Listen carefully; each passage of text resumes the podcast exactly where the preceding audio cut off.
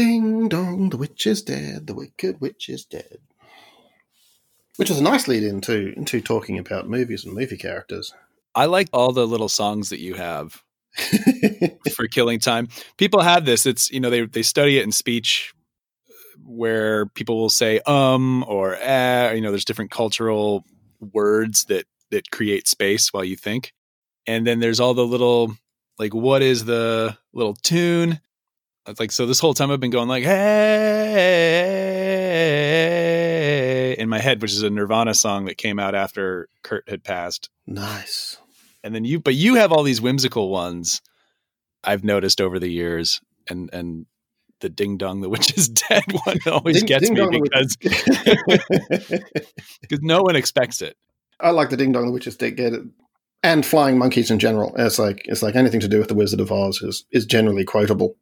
It is right. It's just like when I pause and I'm trying to think of something, I'm going, oh, okay, what am I going to do? Ding dong, the witch is dead, the wicked witch is dead. it also makes for a reasonable toast if you can't think of anything else. When someone says, and a toast, and you're going around the table and you've had several toasts, and you go, ding dong, the witch is dead, everyone goes, yes, great, we'll toast to it. Ding dong, the witch is dead, which I think is, is again, a, you know, a reasonable reasonable option to thank God I woke up this morning and wasn't dead. Or That's right. um, uh, we will never be this young again, which which my friend Pat has a, a toast in German, which I actually kind of like. Although although some people find it a bit grim, but in that case, they've probably just never spent that time hanging out with enough Germans. And uh, and there was me umming again. Uh, and I actually I actually do a similar thing when I'm typing. If I if I lose my train of thought, I've got this really bad habit of typing and killer monkeys rule the earth. you uh, you actually type that out? I actually type that out and it's it's kind of, of, of like a, a trigger.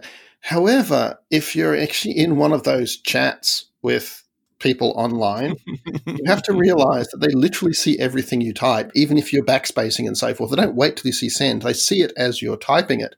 So when you type something and then backspace out of it, you know, that's still being apparent to the person who's on the other end of the of the helpline, assuming it is a person and not a robot. So the, the whole killer monkeys rule the earth thing is is like a little bit distressing for for those people.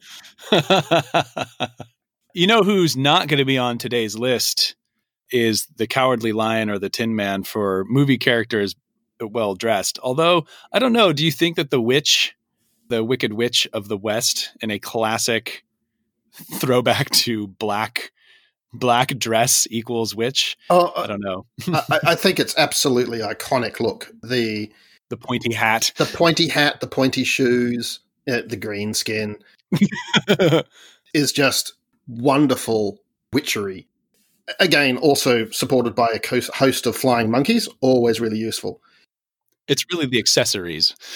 it, it, it is strong accessorization. Is like is like you know, vicious winged monkeys uh, are, a, are a really good and potent accessory if you're if you're going out. Is that like next time you're harassing like a goth looking woman who happens to be wearing a pointy hat in a bar, be aware the moment you walk outside you may be attacked by flying monkeys. That's right. It's a good thought.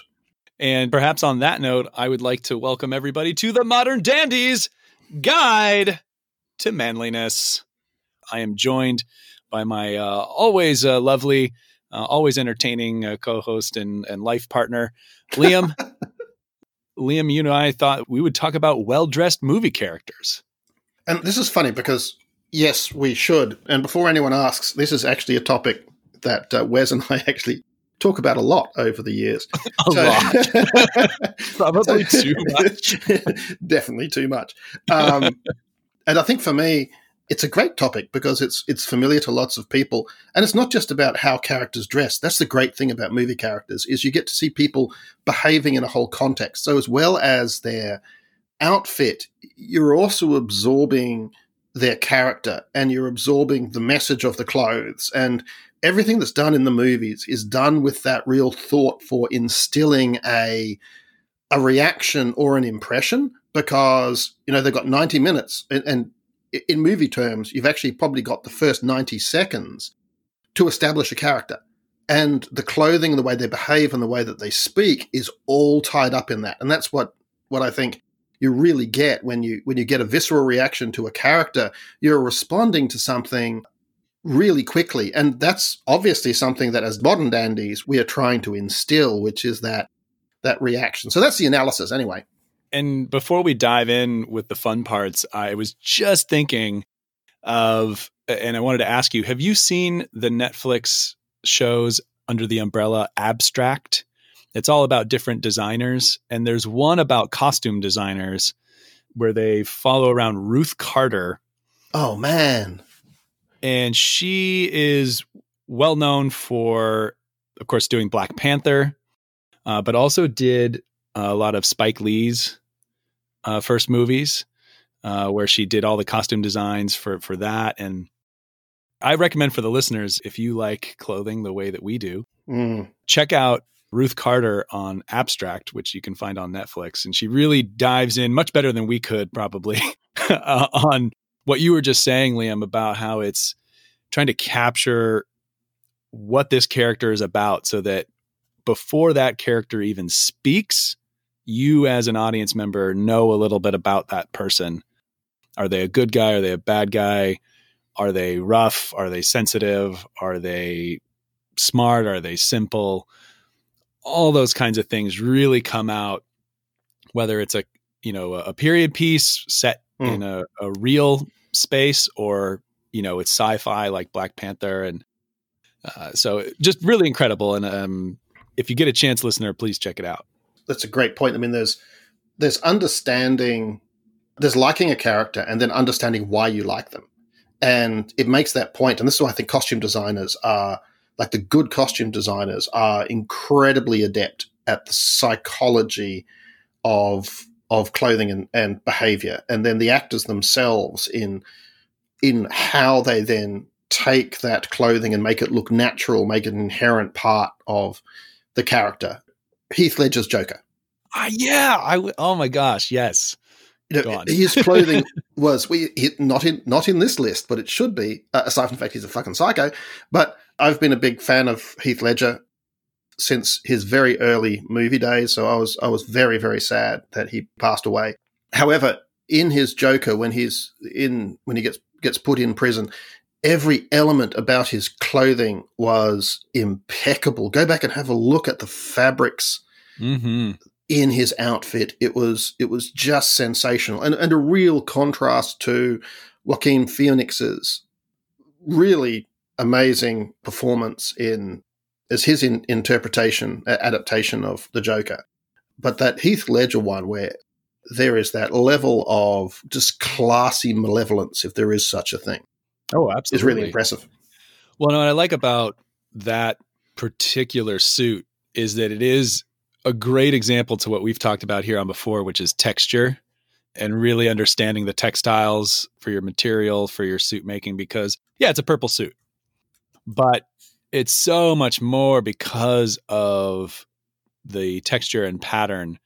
If you glance at it, it's a purple suit.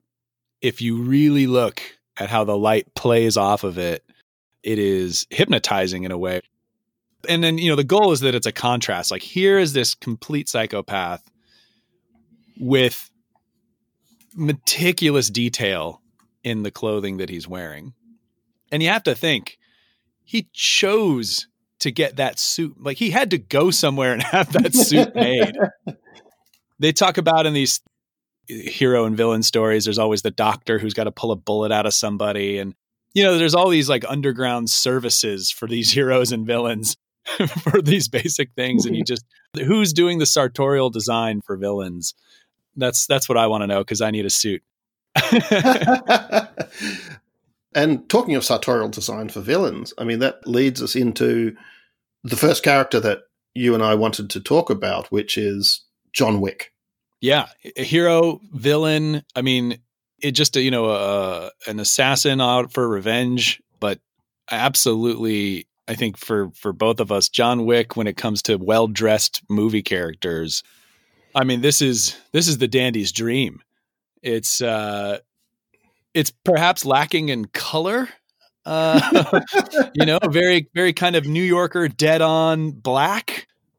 For me, what caught my mind was you know I'm, I'm, a tall guy you know and and i find that suits can be a bit baggy unless you really go get a good suit and and so just the focus on all of the cut, having it fit just right. And also, as a person who works where I have to work with electronics and I have to actually move in my suit, uh, the fact that he has a suit designed for him to run around, have full arm and leg movement, uh, is uh, very important detail. Really good rule of thumb is that your suit has to be cut to be both comfortable and able to fully practice Systema, which is the form of, of Russian hand to hand combat that they're using in, in John Wick. and it makes a point is that you know, being loose, you know, it would catch on things. And it, one has to make the, the observation that his accessories game is quite literally on point. See what I did there? Oh. well, so my favorite, and jump in as well, but it's from John Wick 2. He's getting his suit designed, he's going through his weaponry as well. Just that experience. Now, I know, you know, for some, maybe it's a bit over the top and characterized. Obviously, that's the point.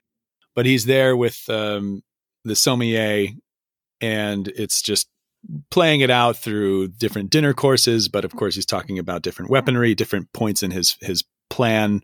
But the the clothing that they put together. I mean, let it let's set aside, you know, just the beautiful weaponry and the pros and cons of of that discussion, which we'll do some other time. But the the clothing only and just the witty banter and the dialogue, oh, it just sucks you in, right? You know, just as a person who can appreciate these details. It manages to be ultimately classy as well as super violent. I mean, it's beautifully shot. I think the second movie is where like the scenes in Rome and the scenes at the party and and the with the characters, the set piece scenes are just breathtakingly beautiful. Mm-hmm.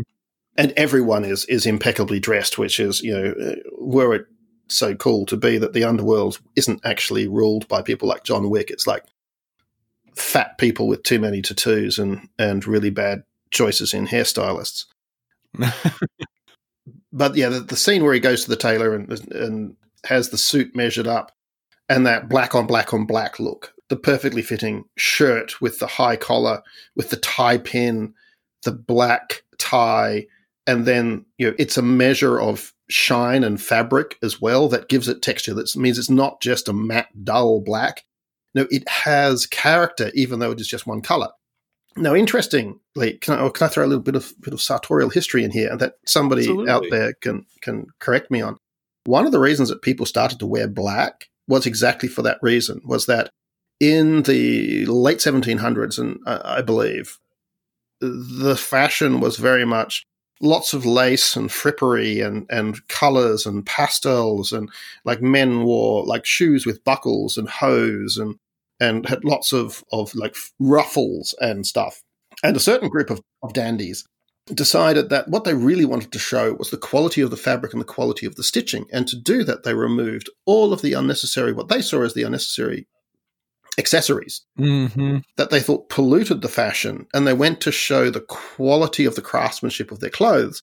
And to not distract with color, they settled on black. And so it was for a certain group of uh, of dandies or proto dandies. Black was chosen to illustrate the quality of the tailoring. I just think it's wonderful that in, in John Wick it sort of brings back that element of that as he gets further and further into the hole, like when he, he goes in and finds his lockbox and opens it up and puts on the suit that was in his uh, his spare go box at yeah yeah at the mm-hmm. money changers he's getting more formal and darker from the starting of the scene to to as he moves through the the episodes.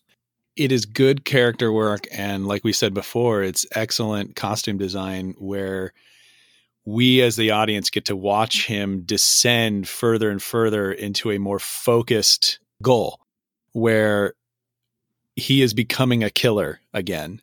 You know, he's taken off his sweats and t-shirt that he's flopping around the house in and you know he's becoming less comfortable and inviting and he's becoming more cold refined. As you just point out that's great history by the way. Thank you for sharing that eh, because it it makes perfect mm-hmm. sense now where it's there's nothing for him to hide behind. He is becoming more and more i'm going to say closed off, but at the same time obvious and transparent about what he is now set to do. And, and here's one of the things that I really like, which is to your point about being closed off, his suit is literally armor. And it's his whole presence and persona is is he's actually donning armor against the against all the threats and challenges that he's facing. So it's a wonderful metaphor because all of the suits that we wear today are based on military uniforms. Mm-hmm going way back when, you know, double breasted, single breasted, it doesn't matter which, they were all based on patterns of military uniforms. Collars and ties are designed to keep your head up straight and so that you look people in the eye. You know, it was, the, they literally used to have collars that propped up under your chin so that you could not drop your eyes from facing the enemy. and and we're seeing that in, in many of the John Wick ones, even with things like subtle things, like uh, you mentioned this just as we were chatting about who we were going to pick to talk about the polo neck. No, even though the polo neck itself is soft, the image is of that rigidity stretching up the neck that's propping his head up to face the enemy. So there's a hell of a lot of symbolism that they that they embed into the clothing that they that they choose.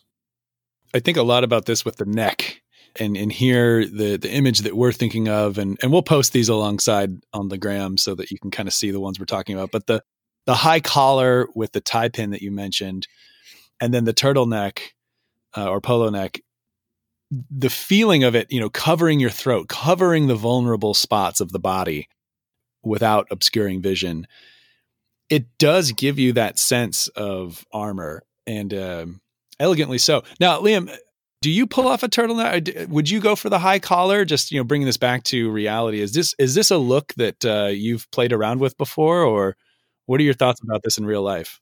Yes. However, it's much easier for slim people like you to pull off a turtleneck than for barrel chested people like me. And that is that because we end up basically looking like our heads popping out of the top of a condom and so I do have one. In fact, when I come out to visit you in Brooklyn with my my ripoff of of one of uh, Jeff Goldblum's iconic looks from a couple of years ago, I'd just gone out and I'd hunted around and I got a super lightweight black turtleneck that then hugs closer to my body and it doesn't make me look like I'm sort of like being I'm a black blob with a head attached to it. Uh, and, and, and certainly when I was when I was slimmer because I've I've always had the large sort of barrely chest thing, but I had a lot slimmer waist. I did used to wear them then, uh, talking about late 90s. Again, simply because it was it was kind of cool, but I had them in sort of like brighter colors. Uh, now I go for darker colors because I, I, you know I think a bright color. If I wore a bright yellow one, for example, people would probably think I was a party balloon. so so this is like like womp womp. Just going back to I don't know whether you had a chance to read the the. Um, I finally wrote the um, fit being the foundation of style post on Medium. one of the things I write in there, which is I can have a perfectly fitting turtleneck. However, my body is not the right thing to go in a turtleneck, and it could be a fabulously wonderful piece that has the right length and the right fabric. It's not going to look the same as it looks on you. Well, if you're a party balloon, that makes sense because whenever I rub up against you, there's electricity. no, yeah. Well, I was going to say, and and I don't know if this is too much, but this is the whole point of the show. I, I've always thought of the things around your neck as as a bit fetishized, where it, it kind of has that sense of either a someone is choking you, and and you and that's the goal that's the look you're trying to produce is that yes i am being choked or that you're so buttoned up and tight that everything you know the buttons go all the way up and, and even exaggerated so and that it's this thing that you're going to rip off you know like a like a present you know like a gift wrapped present or something. Like just the fact that it's all buttoned up and tight and perfectly put together and the goal is to create that tension of this is perfect. I want it destroyed. Again, that yeah. might be a little bit too much about me, but that's just whenever I see. you remind me of that time when we decided to sit down and watch Magic Mike. Yeah, I was going to say that too needs to be on this list. Is everyone from Magic Mike when they're not wearing any clothes? Uh, but and, and, yeah, I think there is a big element of that, which is the you know one of the things about me is that is that I had to wear ties a lot. I had to wear ties at school. I had a school uniform. I had to wear ties when I was working, and then in some weird collective action thing in the early 2000s in London. I think I've mentioned this on previous shows. All of the Antipodeans, which is Australians, New Zealanders, South Africans in London, for some reason, we basically all just rebelled and stopped wearing ties. And that was it. It was just too buttoned up. And sure, post.com, post, all of that kind of thing, uh, things had eased up perfectly happy with beautifully tailored suits, perfectly happy with pocket squares, with all of the accessories, lovely shirts, everything fitting properly, but just ties. Just one, that constraint of the tie, even with a shirt that fits properly. Never quite got back into it. Well, and then, you know, before we go too far off the deep end with uh, talking about ties, I always love the Milano style. You know, it's the tie that's been loosened a little bit. You have the yep. top button undone. Um, that's been more my comfort zone ever since. Let, us not go down that rabbit hole. So here's the interesting thing, though. I just realized that every single person that we've picked as we're going through is wearing a tie. So ties still have power. Ties still, because so many people don't wear ties and they don't wear ties well, and so on. So let, us let's, let's observe that as we go through mm-hmm, because mm-hmm. because we should you know, should move on to our talking of ties and suits. Number two on our list is Daniel Craig as James Bond in Casino Royale and his his outfits there. And for everyone at home doing an eye roll, like, oh, you picked a James Bond character. Yeah, we did. It's the fucking point of the character to be one of the best dressed men in the room. so when we did look at the James Bond options, I'm sure people from every generation are going to have an opinion about this. So please email us at themoderndandy.life and tell us if you think we should have picked, you know, maybe Sean Connery or uh, fuck Roger Moore. But if you have a different opinion, I think actually Roger Moore is the saint, which is what he the role that he played before James Bond. He, yeah. he had he had a bit more of an iconic look. And as we were saying, we are not talking necessarily about the perfectly cut dinner jackets and everything in Casino Royale, which is what the Bond character is wearing for most of the time. For me, there's the relaxed look he has when he first goes out to the islands to to track down his lead. When he's driving the Ford. When he's driving the Ford before he gets the Aston Martin. So perfect uh, what a great way to bring back that character. I mean, just a quick aside because I love cars.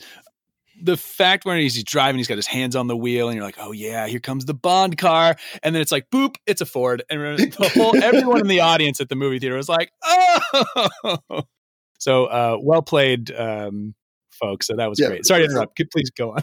Exactly, and it's like, and it's a Ford Focus. It's like even a little Ford, and he's wearing this light grey summer weight suit with a plain white shirt, button down collar, all the rest of it. And then later on, he takes it off and he's wearing a short sleeve shirt under a button down suit, which is kind of like a massive traditional fashion faux pas. You don't wear short sleeve shirts under under suits, even in summer. And I just went, oh, great. They're actually playing with the traditional look. And then later on in that, he's wearing like a navy blue shirt over linen trousers and just like the classic uh, tan uh, or actually light sort of cream linen trousers. And they're both just like impeccably good looks. Everything's just cut perfectly. The colors are chosen perfectly. Then we go through the whole thing where he's doing the gambling scene in Montenegro at the Casino Royale. And then right at the end is the three piece, immaculate navy blue, pinstripe three piece suit. Bonus point that he's got a Heckler and Koch MP5 SD. I think great accessorization again. With a medium blue tie and a light blue shirt. And it is, I remember when it came on screen the first time I saw it, I went, that look. Everything that I've seen, I've kind of got some of this stuff. And so I'm going to start stocking up on some short sleeve white linen shirts to go under my grey summer weight suits. But that look with the three piece pinstripe, the navy blue three piece pinstripe, the blue on blue on blue, I was just like going, that looks sharp.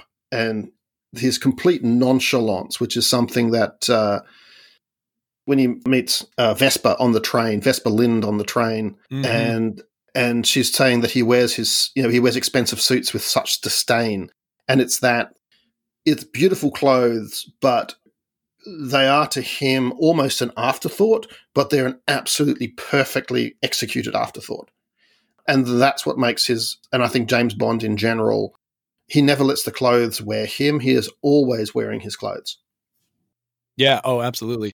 And I was gonna say when it when he's on the island with his more casual wear, I thought that's a great example of our previous episode about traveling abroad, where it would be ridiculous if he was on the island with a three piece suit and a pocket square and stuffied up and and it's you know a hundred million degrees out. And uh, you could say that he's a dandy and he's having to pull it off and adhere to his British code, but I love the fact that they let this character be in the world that he was at and dress appropriately for that space. So it's just a it took a character and made it more worldly while keeping along the same kind of decisions that you would expect from that character, which is to be be an affluent person in this space mm. and be impeccably dressed, but but fit the situation and not just oh i'm from britain and this is how we would dress in london so i'm dressing like that here so i thought that was really nice yeah and we can't move off this without mentioning the swim trunks Oh my god. Daniel Craig should just be in Magic Mike 3. you're you're going to notice a lot on this show that Liam and I have a huge appreciation for mostly naked men. When they're doing it right. But yeah, I, I remember Daniel Craig walking out of the ocean and it was just like, I'm going swimsuit shopping. And uh, physical trainer shopping. so I had first started wearing those little uh, the the short trunks after watching the was it the talented Mr. Ripley, where Matt Damon, Matt Damon, Matt Damon had worn them, and I just went. I'd never liked the long. I hate things flapping around my my. oh no! I just walked into a Wes comment. um, so sorry, listeners, for that one. Um, uh, I I the hate cover. shorts. I hate shorts flapping around my nether regions. Um, uh, and so so after that one, I went, "This is great." So I went out, and at the time there weren't very many of those those those shorts around, and I've actually worn them ever since. And one of the things was an article in GQ that came out shortly after the talented Mr. Ripley, which was like most guys wear these big, baggy, loose, flappy shorts without realizing that for women and or gay men, depending what you're you're interested in attracting, your button legs are actually the most attractive part. And they think, well, if I wear these big flappy things, it'll take away from my gut. In fact, it doesn't. It makes your gut look bigger and more awful by wearing these horrible, loose, flappy swim trunk things. Yeah, yeah. So I was just like, going, okay, fair enough. I'll, I'll give that a whirl. And so I started wearing those kind of of trunks. So it was great to see James Bond wearing trunks that I'd been at that point probably wearing for whatever ten years or whatever. Mm-hmm. But they're, they're also a Daniel Craig is in a beast of a shape at the time, but b you know you can see why they're so flattering is that you don't have to be Daniel Craig to pull off a pair of those kind of trunks. Is that they really do highlight good elements of the male physique and also actually if, even if you have a bit of a gut like i have they're still actually surprisingly flattering a banana hammock really bad idea speedos you need to be in superb uh, so talking michael phelps shape for for the banana hammock or like you wes you can pull off a banana hammock because you're tall and lean and those kind of things but for for burlier people particularly if you've got nice legs i.e you don't miss leg day in the gym right those little shorts and, and the way that Daniel Craig, as you say, wears them when he walks out of the water like a thug.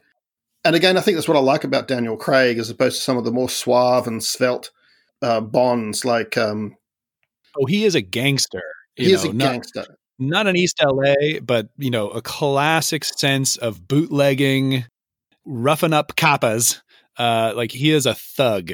And that's how I was always described in London. A friend of mine said to me, he said, it doesn't matter how nice your suit is, you still just look like a thug in very nice tailoring. It's again partly because, you know, I had a, for a lot of the time that I was there, I had a 42, 43 inch chest and a 38 inch waist and got all of my suits cut to minimize my bulk and strength.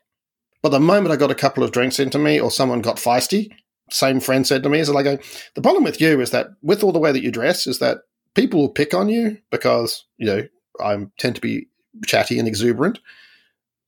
And then they realize that you're nearly as deep as you are broad. And and you know, and, and again, I think that's what I like about the Dave that that character is is that um, although Daniel Craig is actually pretty much the same age as I am, he was a character that I could literally see myself wearing and, and did actually have quite a number of the outfits that, that, that he had. And it was really nice to see how he was presenting that on, on screen. And it gave me something to work towards in terms of, oh, wow, that's a really interesting way to behave because he also exudes humor and confidence throughout that movie, even with the trauma that he goes through. Plus, you know, the torture scene. You know, now the world's going to know that you died scratching my balls is still one of the greatest lines. the James Bond character has so many flaws, and I like that in the Daniel Craig series that they tried to not hide those flaws, but but have a character that was living with those flaws and simply just moving through. So as you go through the movie series, you see how that trauma plays into him, how it affects him, both good and bad, and doesn't really make a judgment on it. Just that these exist. He's not particularly trying to fix those problems. He's just living with them. Uh, certainly not uh, the same kind of vibe we're talking about here on our show, where we're about trying to acknowledge and better. But at least in these characters, you see that they're admitting to them. You know, hey, I have a drinking problem yes, I have I have a personality trait that I would much rather shoot my way out of a problem than talk, you know, but but at the same time that's the character and the character dresses to that and it's just sexy in a way that is destructive. And I love the way Eva Green played Vesper Lynd. I also loved M and the repartee and the the chemistry between M and Bond, I think is is in that in that first Casino Royale, I think is is tremendously strong. I thought it was good in the in the previous films with Pierce Brosnan. I just think that Dame Judi Dench mm-hmm. just was just allowed to play that role. It's like, how the hell does he know these things? If you enter, utter another syllable, I'll have you killed. you know, just things like that. I mean, it, it's actually, I, I think, is certainly my favorite James Bond film of all time for all of the reasons the style, the characters, the interplay of the characters. And as you're saying, the whole journey of him emotionally, right from that very start of you know, his second kill being easier than the first, which they establish again in the first 90 seconds. Let's move on so we can get to some of these other fun characters. Yeah. Uh, I think next, uh, more off to hold a bullwhip or a map than a gun. The whole reason why I kept looking behind me on an airplane to see if there would be a red line tracing through the air. We're talking about Indiana Jones. Uh, and you pointed out off mic as we were going over this list something that's very important, which is it's not just the adventure outfit, it's the professorial outfit when he's teaching class. You want to jump in on that one? Just, I mean, that whole tweed jacket, the the look of the professor. It, it's, um, I, I, made the rather untasteful joke that it's, it's what every professor wants to wants to wear in, in, in order to sleep with his co-ed students. Um, and so, what we want to adapt that towards is that they don't have to be co ed. You can sleep with any undergrad student of any gender that you choose. Your misogyny and abuse of power knows no gender. It's that perfect combination of the tweed suit with the again with with a button down shirt and the it's slightly frumpy, it's slightly baggy, you know, he has the gold framed, you know, wire rimmed glasses that he he puts on that he doesn't wear when he's adventuring. Which you know, yeah, apparently, which he doesn't need when it comes to action. apparently, he's he's nearsighted, and you know, he still when he like escapes out his window and things, he he doffs a hat when he's traveling when he when he gets on the Pan Am cutter to fly to wherever. You see, it's not just that iconic hat, heavy duty boots I can't remember who makes them. I know, I know that they've that Indiana Jones basically kept the company alive. So good on you, uh, um, Steven Spielberg, for that. It is, and, and the things like his briefcase, his luggage, uh, all of those kind of things are a broader picture. You know, in the second one, section, the third one, yeah. where he's like wearing the leather jacket rather than his canvas jacket and things like this. Yeah, so uh, 1940s or 1930s uh, pilot's jacket and those kind of things. So it's it's it's all just a, a, it's just wonderfully wonderfully put together. You don't need a bullwhip. I mean, you can go and look at some of the other elements of the. And I know we're going to do an episode on hats. Oh, yeah. the hats, and and of course, for me, the point that one of the things I made uh, in, if people have been following our Instagram when I was talking about the dandies traveling, is that rather than carrying a backpack, carry a satchel. Oh, absolutely. When people go, oh, it's a man bag or a murse, it's like, no, fuck that. Those are completely different. It's a messenger bag. It, it's it's a satchel. Yeah. yeah. And Indiana Jones carries a satchel um, through most of 24. Kiefer Sutherland has a satchel. Satchels are the real man's backpack. And you can see why. It, it's convenient. You can sling it behind you. You can get you can take it off easily, pack things in it very different to the murse or the man bag or those kind of things. Those tend to be much smaller and there's a clear differentiation. I said my, my gay friends get the difference is that I remember once going on holiday actually to a wedding with where some of my gay friends were also at this wedding and I had my satchel and they were like, Are you wearing a murse? And I just like gave them the look and they went, No, that's true. It's it's a satchel. it's like you guys wear murses. I have a satchel. And uh, there's a there's a completely different style thing and it's very manly. Well, yeah, the cut is different, the pockets are different, the, the zippers are different, the straps are different. I mean, it's it's a manly item. It has massive, the thousands of years of historical precedence. And oh, quick story. Can I quick aside on on satchels? Yeah, of course. So when I moved back to to to, to DC, and uh, one of the things I did was I went out shooting with a friend of mine, Frank, and his son Will, who's I think uh, 18 or 19 now, but I've known him on and off since he was like 10 or 12.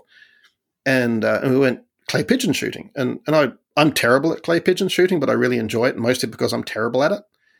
And I took one of my satchels, and it's good. It's got two compartments, so you know, live shells and dead shells. I was going up on the stands and, and moving through the positions and, and using it, and it came off. And I noticed that that Will didn't have a gun bag, and I said, "Would you like to use mine?" He's like, going, "Oh no, no, no." He was there with one of his mates, and Frank told me afterwards that uh, that he said, "Hey, Dad, could I get one of those bags like Liam had? oh, nice. so, so you know, this is this is not a thing that you know. Satchels were actually designed by and large for hunters and by hunters, going back thousands of years. So you can't get much more manly than that.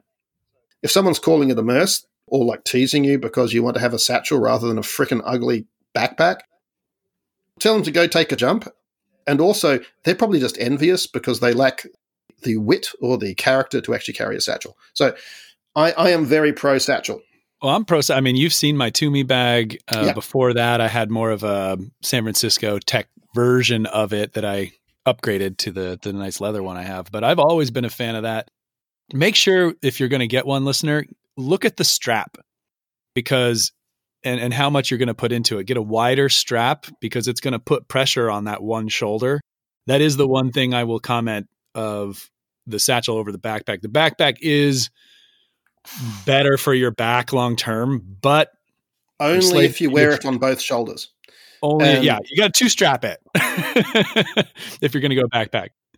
Fossil has a really good selection of men's satchels in various fabrics, and and I've got I think about three of them, uh, as well as messenger bags and things like that. So you, know, you don't have to be look like you're still going to middle school uh, to carry a bag. Is my is my point. That's there. Right. Anyway, um, back to back to Indiana Jones and and just like awesome stuff.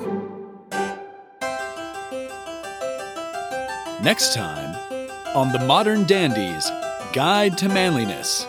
Who from the wonderful world of cinema will round out our best dressed film characters list? Will they be wearing ties? Will Liam and Wes discover their latent obsession with men in suits carrying automatic weapons? And will they be able to own that dangerous bit of male toxicity? Join us next time for part two of Best Dressed Film Characters.